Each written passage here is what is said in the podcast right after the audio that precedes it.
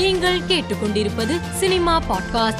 தசரா திரைப்படத்தின் டீசர் வெளியீட்டு விழாவில் நடிகர் நானி பேசியது சமூக வலைதளத்தில் வைரலாகி வருகிறது. போன வருஷம் தெலுங்கு சினிமாவுக்கு பெருமை சேர்க்க ஆர் ஆர் ஆர் வந்தது. கன்னட சினிமாவுக்கு காந்தாரா வந்தது. இப்போது நம்பிக்கையுடன் சொல்கிறேன் இந்த வருடம் அது தசரா தான் என்று கூறினார் நானி. இந்த வீடியோவை ரசிகர்கள் அதிகம் பகிர்ந்து வருகின்றனர். லோகேஷ் கனகராஜ் இயக்கத்தில் விஜய் நடிக்கும் அறுபத்தி ஏழாவது படத்தில் த்ரிஷா இணைந்துள்ளதாக வீடியோ வெளியிட்டு படக்குழு அதிகாரப்பூர்வமாக அறிவித்துள்ளது. இதற்கு முன்பு த்ரிஷா விஜய் ஜோடியாக கில்லி குருவி ஆதி திருப்பாச்சி உள்ளிட்ட படத்தில் நடித்திருந்தார். பதினான்கு வருடங்களுக்கு பிறகு மீண்டும் இருவரும் இணைந்து நடிப்பதால் ரசிகர்கள் மகிழ்ச்சியில் உள்ளனர். இயக்குனர் அட்லி பிரியா தம்பதியருக்கு ஆண் குழந்தை பிறந்துள்ளது.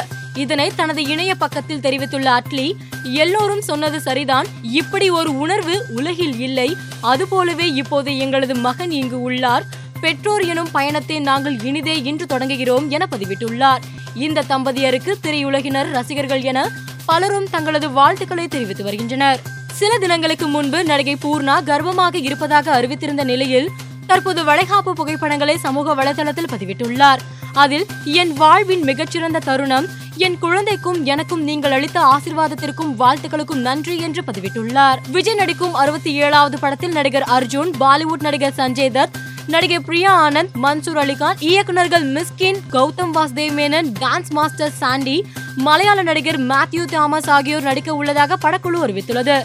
இந்தியன் டூ படப்பிடிப்பு தளத்தில் ஹெலிகாப்டர் அருகில் நடிகர் கமல் நின்று கொண்டு எடுக்கப்பட்ட புகைப்படம் ஒன்று இணையத்தில் அதிகம் பகிரப்பட்டு வருகிறது. இந்த புகைப்படத்தை ரசிகர்கள் வைரலாக்கி வருகின்றனர்.